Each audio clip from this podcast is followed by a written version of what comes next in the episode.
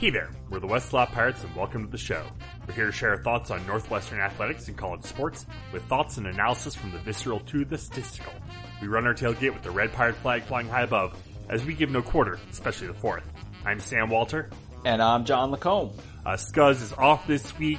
Um, work took him out west uh, to Vegas. I don't think he's going to be putting any money on Northwestern going uh, the rest of the way, but stranger things have happened.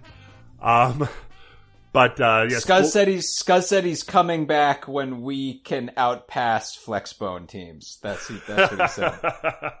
well, let's not hold our breath on that. Um, we lost to Iowa twenty to nothing. I mean, I there really isn't a whole lot to talk about about the game. It's like you know we we know what we we know what we are. No new developments. You know the, the team the offense was miserable. The defense played as well as could be expected. Um, Iowa scored two touchdowns. We held them to two field goals. I mean, if our offense was doing anything, we should have been able to, to hang with them. It, they like defensively we were fine. Offensively we were garbage. There you go. There, there's your Iowa recap. Um, yeah, I, I've got. I mean, I was watching this one from afar. I've got you know a couple thoughts and stuff that we're going to get into in a little bit, but um, I guess just you know hours before we were going to put this pod on, we had relatively substantial news that broke, and especially given the tenor of our, you know, past who knows how many pods, it was obviously it's information that immediately jumps right to the front of the docket. Yeah, uh, Teddy Greenstein, Chicago Tribune, um, reported actually got got to talk to Hunter Johnson. It's the first time we've heard from Hunter uh, since his injury against Wisconsin. Um, you know, obviously he hasn't been playing. We've all been wondering why. Uh, you know, weren't sure what was going on. Fitz has been extremely cagey about what was going on, and you know, I, I know we'd been chalking that up to Fitz being cagey and and all that. But uh, as, as, the news broke today on on what was going on with Hunter and his family, now uh, I think we look back at that in a completely different light. So um, Hunter had some family issues. His mother uh, was suffering from uh, breast cancer, was going through chemo, uh, mastectomy. You know, it's just stuff that's really, really tough to deal with. And you know, Hunter went to Fitz and they talked about it, and Fitz said, "We're taking football off the table. Like you worry about your family, you worry about your mom, and you know, don't worry about the team." You know, he, Hunter obviously said he, you know, he wants to come out and play, but you know, there's when when your mom is going through that kind of treatment and cancer and all that, there's no way you can focus on on football. And you know, to Fitz's credit, you know, he he's given Hunter, and he's also uh, protecting the family from from the outside. You know, so that's why Fitz is being all cagey on what's going on. So you know, you look at that and you kind of see what Fitz is doing to protect Hunter and his family from the outside world, all of a sudden it's like, wow, that makes a whole lot of sense. And, you know, now, now that Hunter's talking, you got to think, okay, his mom, you know, is done with chemo. There's a few more things to, a few more procedures to go through, but it seems like Hunter is now ready to focus back on football. So, um, just you know, our, our, our heart goes out to Hunter and his family, and you know, it's an awful thing to go through, but hopefully, you know, we're on we're on the back end of that. So right, and you said it. We've given Fitz criticism for so many things this season, and rightly so. And we've also given him criticism historically for the kind of ridiculous extent to which Northwestern is cagey about releasing information in this situation, Fitz did everything exactly right, and just like you said, kudos to him. Um, he did everything he could to protect his guy, and um, you know, it's first of all, I mean, put all the football stuff aside. I mean, uh, you know, just personally, um, kind of in a weird kind of way within my own family, I've been going through a situation that in some ways is kind of similar to the, some of the stuff that Hunter's going through. I mean, I would not presume to know what's going on in his own situation at all whatsoever. I would just say that, um, there are some parallels and in both situations, um, you know, thankfully for Hunter's family, thankfully for my family, things are in a good place right now. But as I would say, and as anyone who has been through this kind of thing, um, of course says, of course, it just the it it just hijacks your life and your thought process, and rightfully so. And this is a kid who's, of course, his mind is not anywhere near football, nor should it be near football. And I think, you know, there's a trap that sometimes people have fallen into in the past, especially when it comes to, you know, the NFL and et cetera, where people will play through things like that and, and the, you know, the cliches of, oh, well, you know, so and so would have wanted me to play, blah, blah, blah. And it's like, well, what about what's best for you? Like your mind is not on these things at all these things are trivial compared to family and compared to your mother, etc. And Fitz absolutely did the right thing. He did the right thing behind closed doors and he did the right thing completely stonewalling information. So yeah, while we take issue with things that he's done in the past along these lines, we take no issue with this. It's kudos. He did absolutely the right thing. Um, as an aside to all of that, it does answer some of the questions of what has been going on within the quarterback situation for for you know the last month. Because we've all been speculating like crazy um, and the speculation you know we've been speculating as much as anyone just trying to make sense of it all. And you know a situation where being like look we we're seeing him down on the sideline. We know he was hurt at one point but it is pretty clear he's not no longer and you know we're speculating about injury you know um, situations? You know, is there potential? We, we, re- we, were wondering, if, you know, is there a possibility of like a medical red shirt situation kind of right, thing, or right. try to try to pull that? And, and frankly, you know, like I think we should circle back to some of that talk in a little bit when we get to the preview for the Indiana game. But the but I mean, certainly, right? Like, I mean, speculation about anything and everything's on the table. And now it's pretty clear. Look, he was hurt. Aidan stepped into the role, but then in the course of this rehab, Fitz either becomes aware or becomes more aware of what is going on in this poor kid's life relative to his family and says, look, that this, what's going on within our program right now takes secondary to all of this. And yeah, I mean, I think the good news to the extent that we know is that um, Hunter Johnson's mother is doing better. Um, and if he feels like like he's ready to turn the page and not turn the page, but he's ready to focus in a way take, in football, take the next step at least. Right, take the next step and and you know come back onto the field and and try to contribute. Great, good for him. And if he's not, you know what? Fine. I mean that the, the now we know and we know exactly what your you know where your priorities should be right now. So again, it's like you said, your heart goes out to him. We're you know we feel fortunate to have information now that we didn't have before, but at the same time, anyone who's gone through anything remotely like this knows that it, it's all relative. I mean, in, in, this kid's life, football should be on the back burner right now, and, and we all understand that. Um, and again, it's like all the best to Hunter, like you said, all the best to his family. Um, and you know, this, this is one situation where, where so many things have gone wrong. Fitz did this thing right.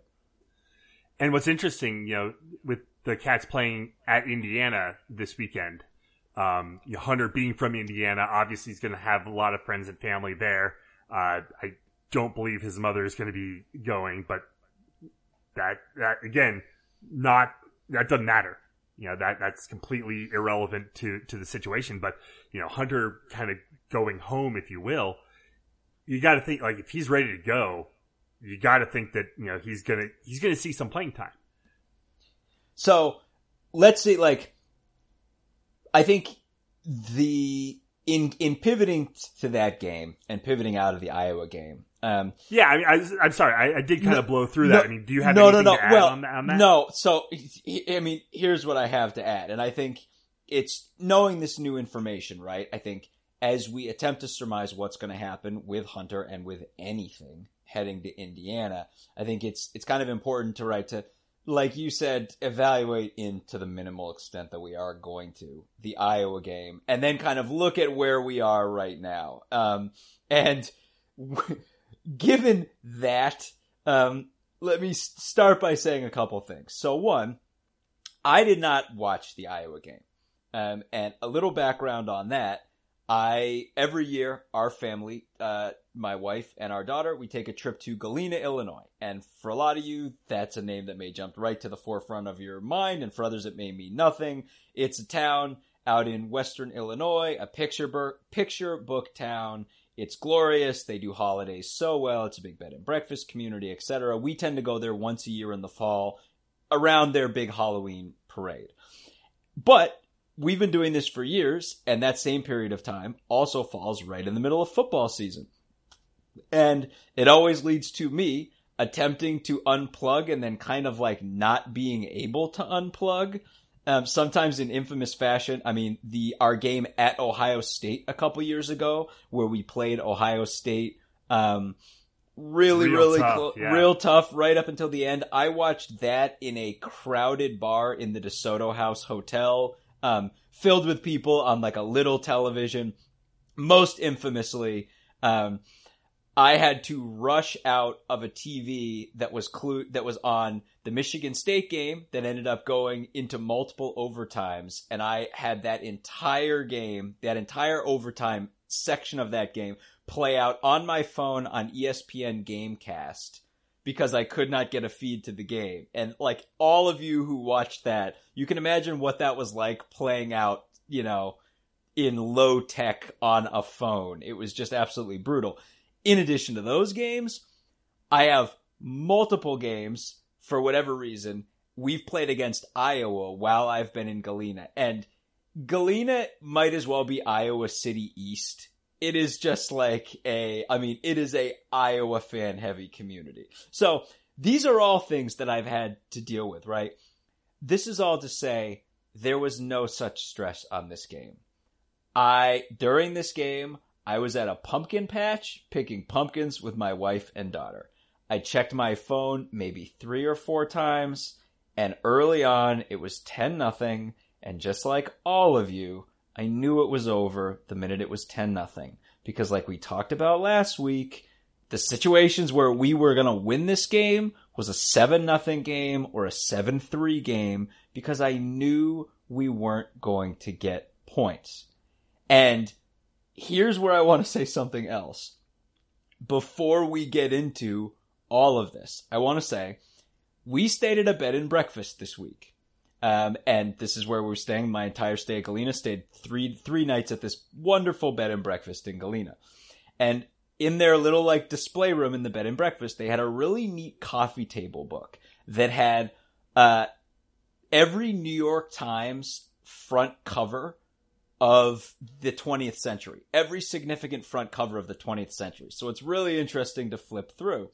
And as I was randomly flipping through this, I learned that in 1950, Puerto Rican nationalists attempted to assassinate President Truman and came really close to doing so. And I and I also learned that in 1954, Puerto Rican nationalists opened fire in the U.S. House of Congress and shot five congressmen. Um, so I bet that a lot of you didn't know either of these things. I sure didn't. So later, when someone asks you, did the Westlot Pirates talk about the same thing for like the seventh week in a row? You can be like, no, actually, I learned some important tidbits about Puerto Rican nationalism in the 50s and its danger to the U.S. presidency and the U.S. Congress. So, John, John, John, John, stick to sports. yeah. Sorry. So now that we've got that all, now that we got that out of the way, uh, let's talk about the god awful Northwestern offense uh, for the seventh week or whatever it is in a row. Yeah, I mean, there's, like I said, there's really not a whole lot to say. I, I will say that Isaiah Bowser got on the field, actually looked somewhat decent. You know, his, his line wasn't good. I mean, 14 carries, 36 yards, 2.6 per carry. Not great, but, you know, he was out there. He was, you know, he was getting some run and he looked healthier.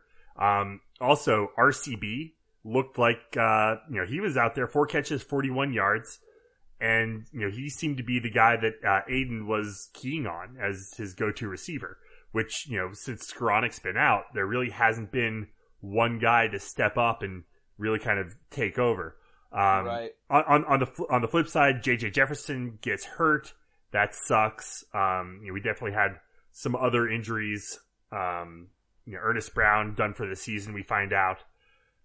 So Yeah, I mean Yep. it's it's it's rough, and I mean to your point, I mean yeah, like you talk about, you know, relatively speaking, Bowser, relatively speaking, RCB. But again, it's like the reality of the situation is this is arguably the worst offense in the country right now. Well, that, it And- actually is ranked 130th in scoring.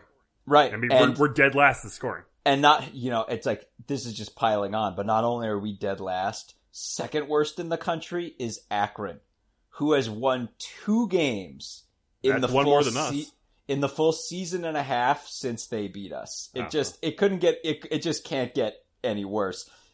There's so many ways that people have come at this. Um, one that jumped out to me is we're one of the five worst passing teams in the country.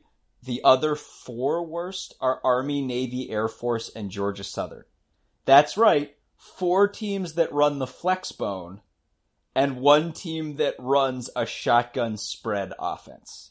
Um, it it just doesn't get any worse than this. And like I said, you know, we don't the, the Mick McCall stuff, etc. I mean, what can I say that we haven't already said? One yeah, thing, I we we've we've gone through that, and we you know we're beating a dead Right. horse. And it's like right? we're not like we're not going to know anything. We don't like Fitz isn't going to fire him in the middle of the season, so Right. you know it, it's really not worth talking about anymore. And we've said pretty much all there is to say, unless something changes between now and the end of the season, which Right. you know we've seen It's no like- indication like it's going to. Right.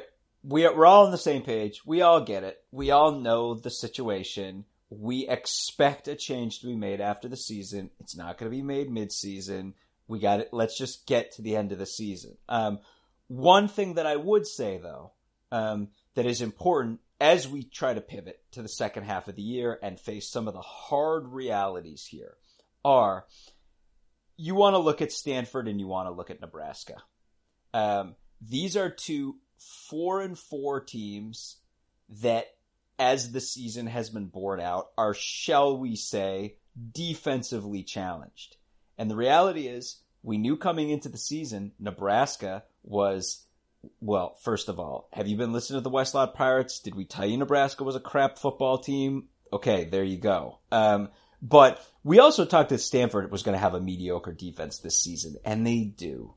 And what I'm trying to say here is, as much as we'd love to shade on the, well, now we get to the less amazing defenses section of our schedule, Stanford and Nebraska have shown that if it ain't UNLV, we have yet to prove that we can move the ball effectively against any kind of defense.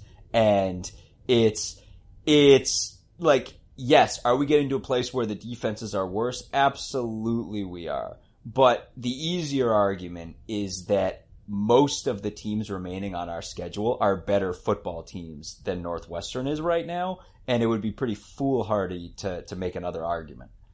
Yeah, I mean, Indiana, they're what an 11 and a half point favorite, and you know, they've earned it. Yeah, no, they have, and you know, they're bowl eligible for the first time in a long time. Congratulations! I mean, good for them. You know, you you look through their schedule, it doesn't really look like it's uh, you know, it's not a murderer's row. I mean, they got pasted by Ohio State, but you know, yeah, sure. Um, you know, the, the one the one interesting one is that uh, they lost to Michigan State forty-one to thirty. Uh, so they were able to put up 30 points on Michigan State. You know, obviously something that we couldn't do. But um, Right, and I mean, you could fold Nebraska into that too, right? I mean, this is a team that did they barely beat Nebraska? Yes, we barely lost to Nebraska, but Indiana also scored 38 points against Nebraska on the road. Um, they scored a touchdown against Ohio State, which we did not do. I mean, other than that, the profile of those two games is basically the same. And right, like you said, the Michigan State game, they were able to put up points in a way that we were not. And I think it's, you know, you look at the rest of our schedule and it stinks to say, but I mean, on paper, Indiana's better than us. On paper, Illinois is luckier than us by a mile. And on paper, Minnesota is both better and luckier than us.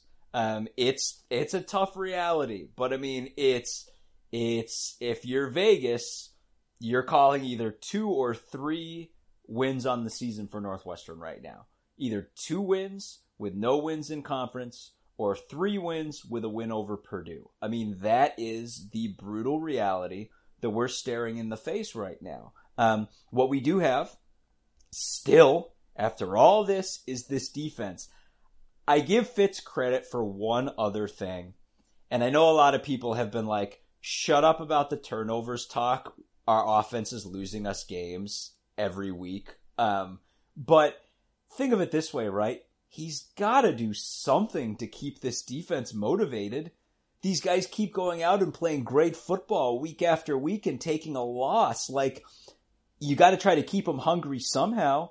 If you keep pushing the turnovers thing, you get these guys thinking, well, look, that's the one thing we can do well that we're not doing right now. Let's try to get more turnovers and affect the game in that way. I mean, it's like, aside from that, you can't ask too much more of the defense, but at the same time, I mean, don't have any illusions that the rest of our schedule, starting with Indiana, is just going to roll over and let us, you know, score the first touchdown that we've scored, you know, since midway through what the the Nebraska game. So, um, so, but John, uh, would you be surprised? Like, what would be your level of surprise if Hunter comes back in? Um, you know, his his mind clear. He's he's focusing on football. The offense turns on and then we win we win out and go to a bowl game at six and six. What, so what, what's your level of surprise on that? it's so would I be shocked? No. I'm more erring on the side of we don't want to all feel like we have our heads in the sand with respective like Indiana has played good football this season. Minnesota's played good football this season, and even Illinois. I mean, what can you take away from them? Like they've got two amazing wins back to back here. Um, and but with that said, there are a couple things, and yeah, let's let's start with the Hunter thing because, like I said, you know, we mentioned it earlier, and it's it's a really interesting situation.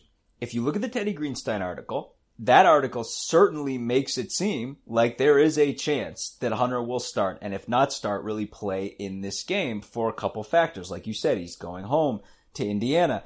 Um, he's feeling like he's in a place where he can talk about this and that his mom's health is, is at least stable to the extent that we know. And, and that's allowed him to get into a headspace where he feels like he can play. And if so, fantastic. It certainly is interesting from the other perspective. Um, and you know, and again, this is, I'm not saying I have a clue one way or another. I don't. I'm just you know speculating about the, the And it'd be about- ridic- it, it would be ridiculous to think like anyone has a clue, and Right. it'd be ridiculous to try and guess because Right. we we just don't know. Right, and and I don't even know, you know, the exact machinations of how this all works.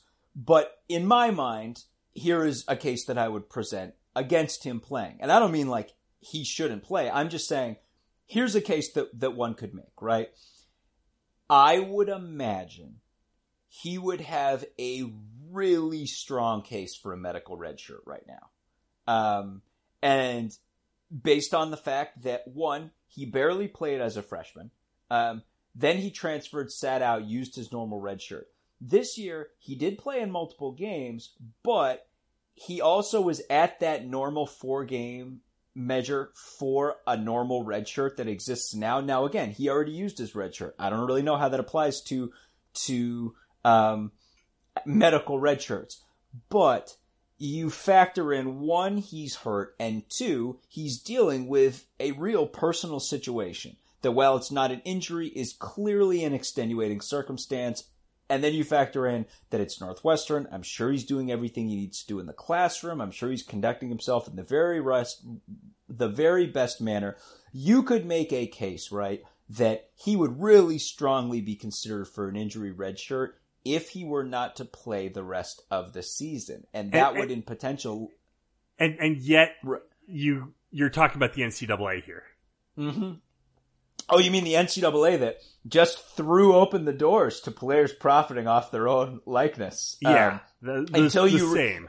until you read the statement really carefully, and it's more like, uh, we're just trying to buy time so we can figure out what to do here. Anyway, um, I digress. But no, you're absolutely right. And again, I'm not arguing for this. I'm just presenting a case. Like, if you want the case for why he doesn't play the rest of the year, that would be the case, and it's a good case, and a case he absolutely would be deserving of doing.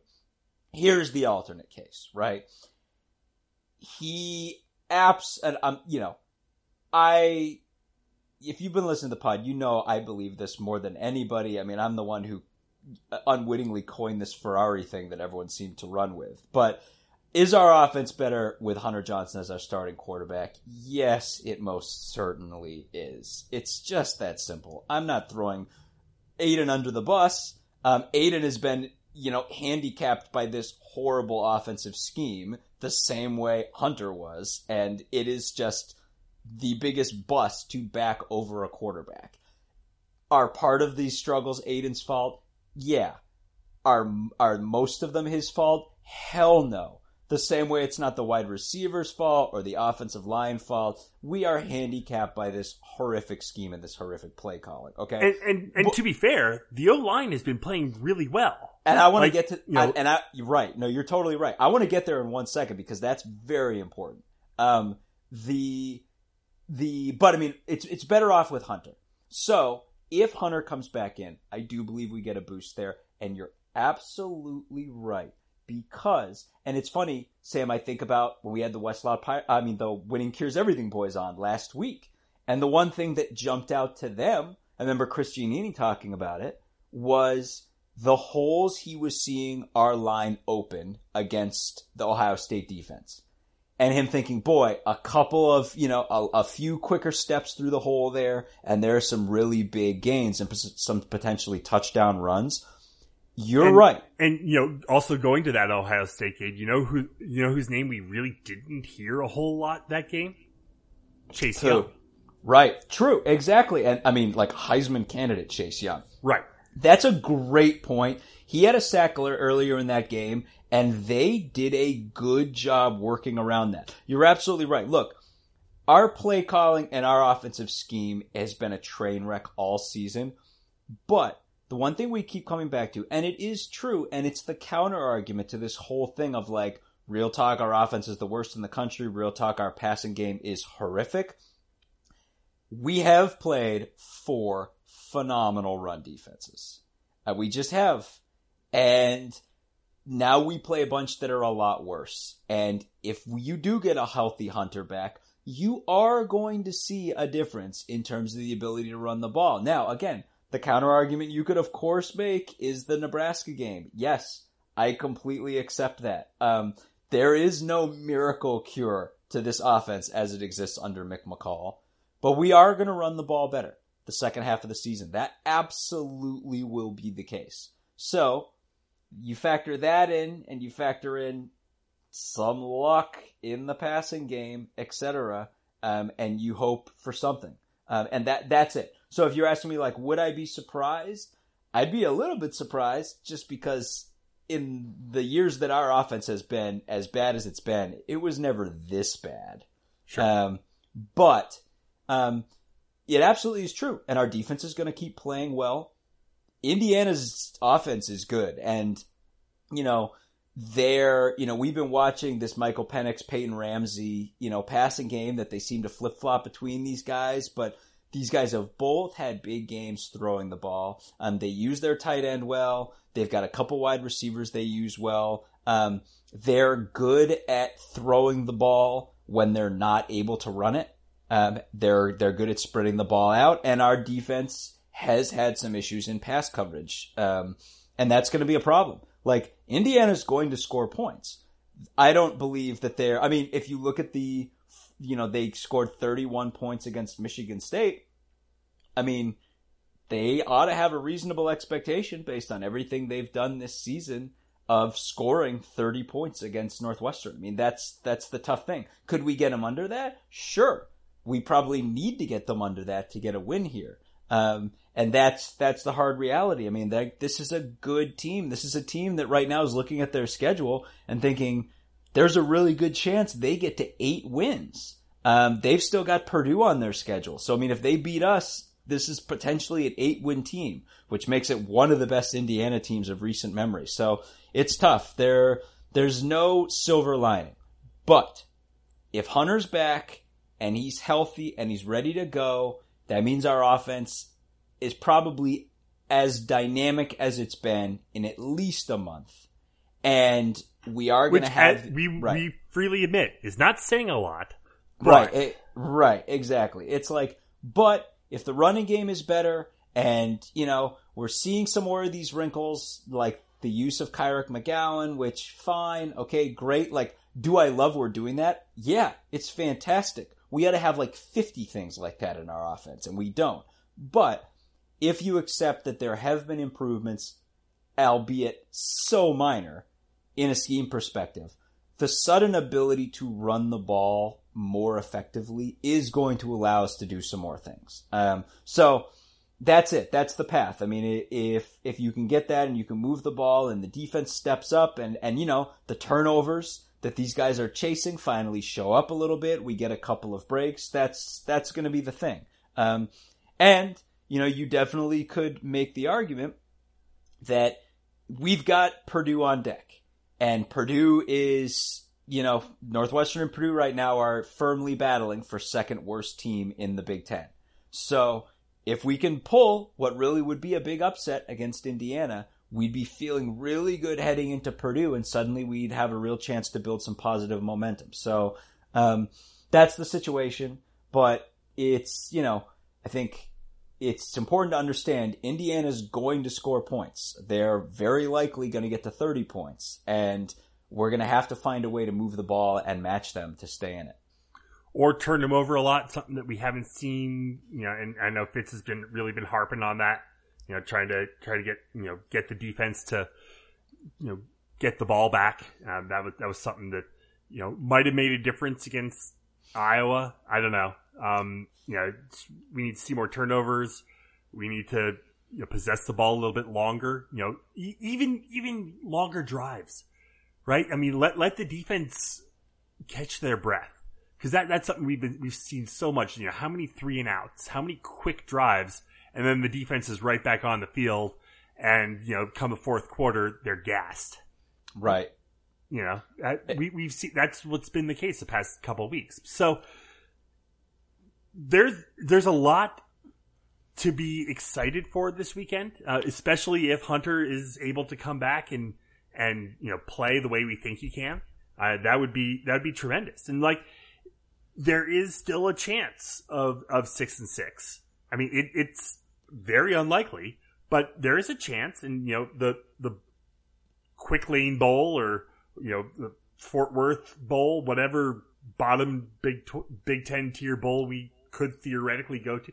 And you know, is there a chance we could get to five and seven and go in with the APR numbers? I mean, we would be the first ones uh, eligible for that, and you got to think like given the and I'm putting the cart before the horse, but right. You know, let's let, let, I, let's worry about Saturday right now. But and here's the important thing. Um, like let's say for the first time this season, the Cats put together a good performance, right? Let's say we get all of it. Let's say we get this win, like we pull off this upset, uh, you know, at night under the lights um, in Bloomington the beehive and, that is Memorial Stadium. Yeah, right, exactly. Although, you know, it's a big game for them. I would imagine to the extent they come out, they'll be coming out for this one.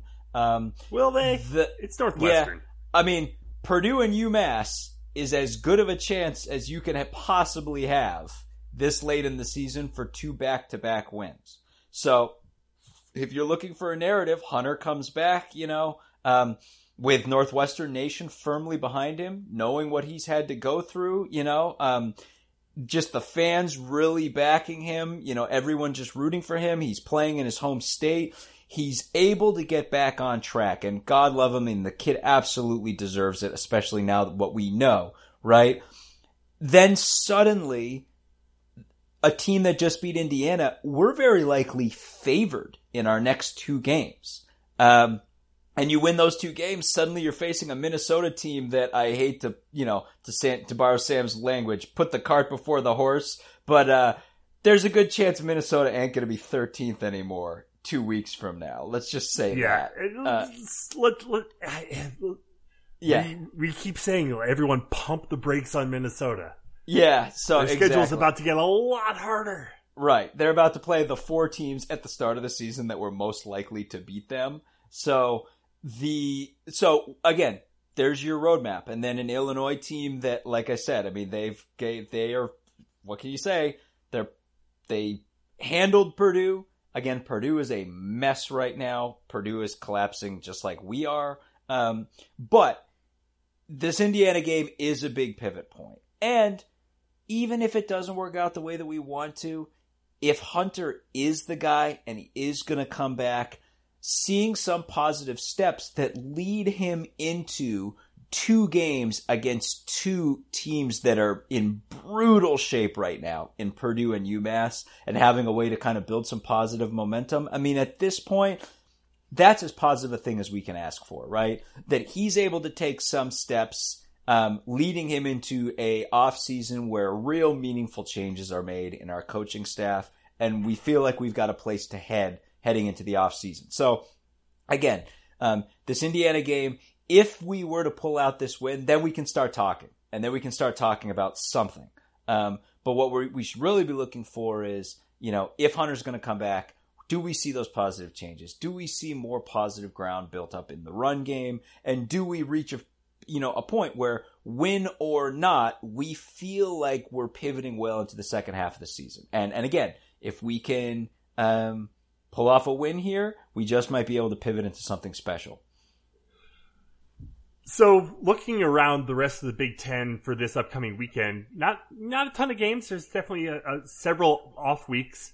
Um, you got Michigan at Maryland. Uh, Michigan coming off their big win in the monsoon against Notre Dame. Um, still don't believe in Michigan let's, very yeah, much. Let's but... let's see Michigan do it two weeks in a row. Okay, like the Michigan team we thought was going to show up this season has shown up for one game.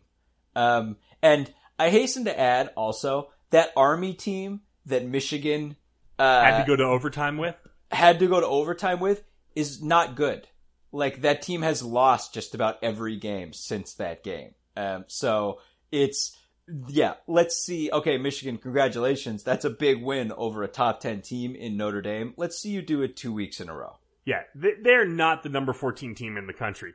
Now, Maryland has been kind of hot garbage this season, so it's not like, except for the first two weeks where they were the best thing ever. Um. So, very much, you know, two complete opposite dynamics for Maryland. Uh, Michigan a 21 point favorite. Uh, yeah. I mean, that's, that's probably about right. Like, yeah. I mean, I, this, again, I still feel like Michigan, just like all the rest of us have had to deal with, still has that Ohio State hurricane heading their way. And I have yet to see that they're, that they're a team that can deal with that. Uh, you got Nebraska at Purdue. Um, Who boy. Yeah. Uh, I, I just, can I just say, I I I read some mid-season superlatives article. Maybe it was on ESPN this week.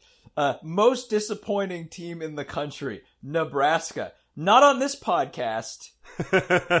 uh, like I like we feel like we're just the lone people out in the wilderness who've just been like, I like this is so the exact team we thought we were going to see. Like, what more can I say? Now, will they probably beat Purdue? Yeah, but that says more about Purdue than it does about Nebraska. I mean, like, you can look at Nebraska's schedule. Like, I don't see this team bowling. And they're, you know, and, but we didn't really see them doing much at the start of the season either. So, like, whatever. I mean, again, um, if if they do put a hurting on Purdue, though, that's good for us at this point because it makes us feel better about that Purdue game. And Nebraska with games left, you know, Purdue this week, and they got games uh, against Wisconsin, Iowa, and Maryland. So yeah, have have fun. um, you've got Rutgers at Illinois. Boy, I mean, don't you kind of feel now like Illinois is going to win this one relatively convincingly? Um, I mean, Rutgers is just the embodiment of hot garbage. Right, and uh, and suddenly that's three wins in a row. Now Illinois then has to go at Michigan State, at Iowa. I mean, I'd like the Wisconsin game. Sorry, like that game was just this freak factory, and they had lost four in a row coming into that game. So they beat Purdue again. Purdue is looking right now like the second worst team in the Big Ten, if it's not us. But Illinois beat them. Um, and right now, Illinois is probably looking and being like, they got a really good shot at six and six, which would be a miracle for them. But they're going to get win number five against Rutgers. Uh, no Ohio State, no Minnesota, no Michigan State, no Penn State. Who else is off this week? Iowa's off this week. and Wisconsin's off this week. So a lot, a lot of the top players um, are off this week, and you know, you, you kind of look around the country as well. There's there's not a ton of marquee games. I mean, everyone's sort of holding their breath and waiting for next week uh, when you've got two battles of un- unbeaten's. You know, LSU, Bama, and Penn State, Minnesota. And what what's really interesting is is hearing like everyone you know clamoring for game day to go to Minnesota, saying, "Oh, you, know, game day's been to LSU, Bama so much they've never gone to Minnesota. It's two undefeated teams." Blah blah blah blah blah. I just um, at the beginning, you know, the beginning of the season when we were all reading piece after piece after piece on Sam Ehlinger, I think you know we all you know everyone was very much like, yeah, it's very expected that we're going to have an undefeated Texas team this far into the season. Wouldn't you know it? We have two, Baylor and SMU. Yeah. Uh, sorry, Texas, you weren't invited to the party, but still, I mean, I, uh, it's funny though that like, we're like, you know, you want to root for like the plucky underdogs, and it's like, one is one of the most notoriously corrupt football programs, uh, of, of, you know, modern football history, and the other is Baylor. So it's like great, wonderful, but I mean, whatever. SMU hasn't won in a long time, so good, good on you. Um, and of course, we've got you know our winning cures everything boys, our our Memphis boys through and through. I'm sure they're going to be rooting on the Tigers, but still, and and with game day going to Memphis, I, I think for the first time, you know, they're they're heading out to Beale Street, which is really cool, and I, I can't wait to see kind of what that scene looks like. Um, you know, with, with game day there, that that's going to be really neat. Yeah, no, I mean it's it's going to be really cool, and it's good for the AAC. And we've talked about this that you know the AAC for whatever reason has had between Cincinnati and Tulane and these guys like a couple plucky teams this year that that are fun. And again, with Boise taking a loss, like these are teams that have a chance at a Power Five game. I mean SMU. If they pull off that win over Memphis, like they're really kind of in the driver's seat for a Power Five bowl game, which is obviously seismic for that program. So that's really cool to see, and it, it is cool that that Memphis is that game day's going there, and uh, yeah, like you said, Beale Street, and that's just just a cool vibe. Um, you know, otherwise, you know, probably the, the biggest game on the docket is the uh, is the cocktail party. You know, Georgia, Florida. You know, two top ten teams who I don't think have any business being top ten teams. Uh, I, I'll I'll listen to the arguments for Georgia, but eh, Florida. Yeah, I mean, it's like it's one of those things where it's like it's it, that's true. And I was like Mr. Skeptic on Florida. That Florida LSU game was an awesome game. I'll say that. Um, I believe that Florida's, you know, offense is overrated. I mean, their defense is still great. If you look at it a little bit inside out though, like, I think those would be the second and third best teams in the Big Ten right now. like, I mean, Penn State, like that's that's who that's who you'd be like picking the argument with, I guess, you know. But um, certainly, and you look at like the Big Twelve with Oklahoma going down. I mean, like, what is there really in that conference? Do we really believe that Baylor is, you know, in the league of like these two teams? No. Um, the Pac-12, I mean, Oregon seems to be coming on, but they've got a loss, so you know. they got lost to an Auburn team that's been playing pretty well as, right. well. exactly. And that's the thing like georgia and florida like these are two awesome teams. It's just there are several teams in their own conference that are clearly better than them. And that's that's the main obstacle to us caring about this game. But you know if florida wins they're they're still you know potentially in the running to via the championship game to work their way back into the playoff. Like it's it's easier for a one loss team in the SEC to have a path in than for anybody else. Yeah, I mean that that's true, but you know, looking at the uh you know I, mean, I mean, Alabama it- and LSU it- are the two best teams in that conference. Yeah, Like, and it's it, not- it's going to be really hard for me to to look at you know any team from the East, you know, really giving either Bama or LSU a a challenge in an SEC championship game. I mean, I mean, it, it feels like the playoff is set right now and anything can happen, but man, more this year than, than in other years, it just feels like we have four teams that practically have their ticket punched. I mean, the door could abs- I mean, everyone's reaction to Oklahoma losing was, oh, the door is really open for chaos, but I mean, boy, Clemson is the weakest of those four and their schedule is just cake yeah. the rest of the way. So, I mean, it it sure, and the other three teams are just at. I mean, when you can when you can legitimately make the argument that the least phenomenal looking of those three teams thus far has been Alabama, like you realize how good that group is playing right now. I mean, they're just on a, a whole a whole other echelon from everybody else. So, and, and I know we're going to talk about this more next week, but you know, you got LSU Bama coming up. Whoever loses that game you know, probably not going to the SEC championship, but is still right there as far as you know being in the playoff. Where, oh, abs- what, absolutely. What because what becomes the argument, right? Uh, oh, for I mean, whoever's number five to. I mean, first of all, the loser of that game. First of all, if LSU loses to Alabama, there is no argument. LSU's schedule this season has been ridiculous. They have three top ten wins. They've looked unbelievable. If they lose to Alabama, the idea that their case is not as good as, you know, I mean, sorry, like, not, I mean, again, could Penn State do something? Yeah. Is there a really good chance they're going to get pasted by Ohio State? Yes, there is. Uh, and the idea that like that team would somehow be in the running against LSU, I mean, give me a break. Oregon, no, sorry uh, the teams you're playing out in the Pac-12 don't remotely compare. So, you know, so I, I actually, you know, you bring up Penn State, and that's what's really interesting. So you've got Ohio State and Penn State, similar situation as LSU Bama, but why why are why is it that we think that you know the LSU Bama game is going to be you know just a rubber stamp for both those teams to go to the playoff, where Ohio State Penn State is not? I mean the the the the one wow, you know, if if Penn State upset Ohio State and then won what would probably be an ugly game in the Big Ten championship game against whoever, you know, soda.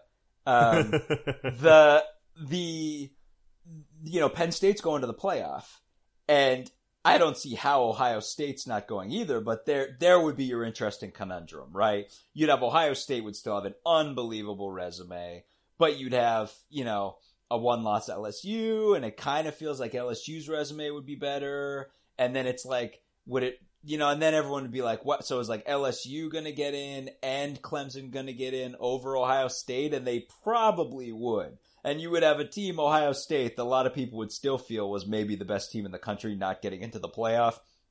This exact kind of thing has happened before.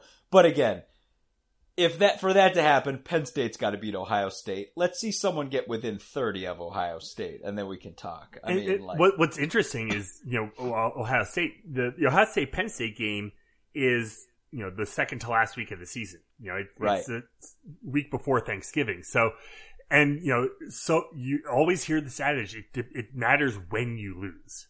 Right. Right. So you know, if if Ohio State loses the week before the final the final game, then you know that is fresher in the mind, and you know we're we're in the uh, we're in the committee at that point. You know, we're getting the weekly um, waste of time committee rankings. Um, right. I, I would just like to, it would be interesting once, if just once, LSU can get the win over Alabama, and then it can be Alabama who's playing out the season, like looking for another path in.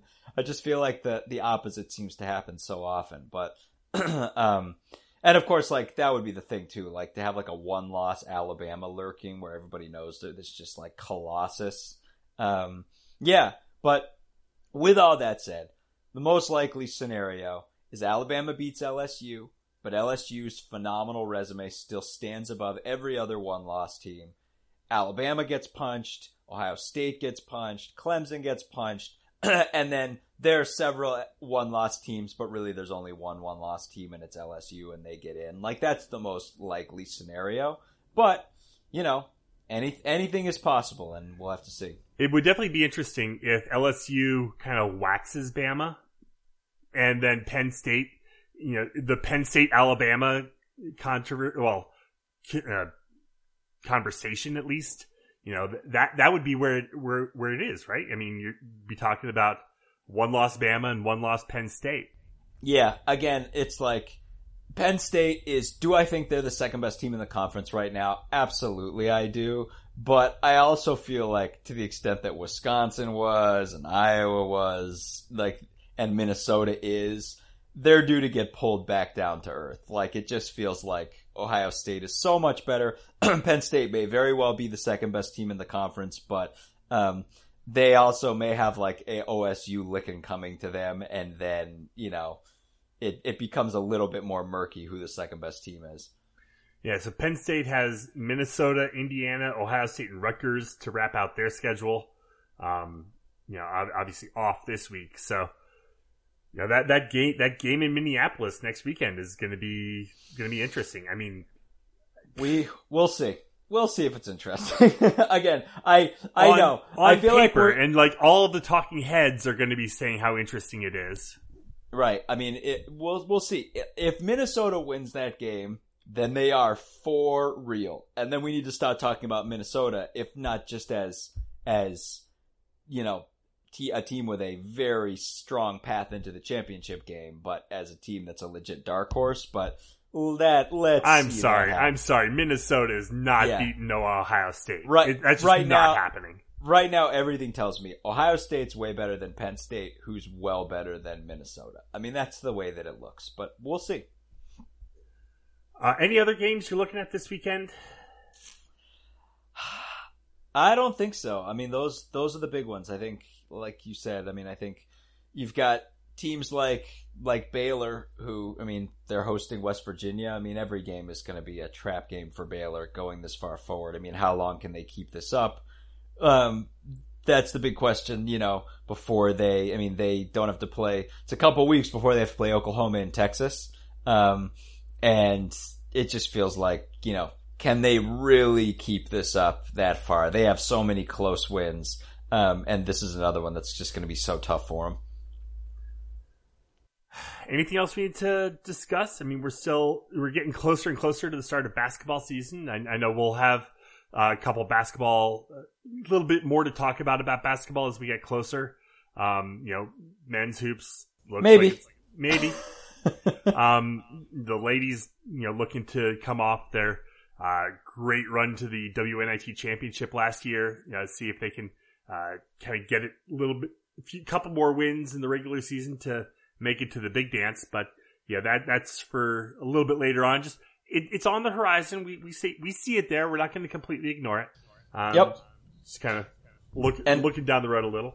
Right. And for you know for right now, um, I think the just the one thing to focus on right is is for you know after for for so many weeks, it's the focus has been on football and and the garbage of football and everything. And I think now we have an opportunity, right, to to step back and say, look, for at least one guy on the Northwestern football team, football's been on the back burner for a couple of weeks. Um, he's been dealing with real serious things, the things that matter most. And at least for right now, um, you know, his family has has got some some positive news or some news that can at least alleviate some of their worst fears.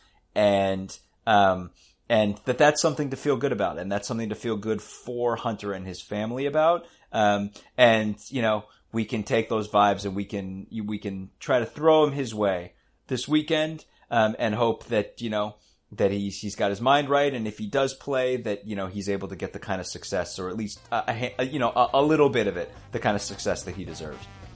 Absolutely. Uh, so with that, we'll go ahead and leave it there for this week. Uh, head to our website, westlotpirates.com, where you can leave comments and questions. Find us on Facebook, Twitter, and Instagram at westlotpirates. And you can always email the show, westlotpirates at gmail.com. Tune in next time as we give our visceral and statistical views on Northwestern athletics, and look for us in the west side of Ryan Field flying the red pirate flag, because we give no quarter, especially the fourth. For John Lacombe and Eric Scasbo, I'm Sam Walter. Thanks so much for listening. We'll see you next time.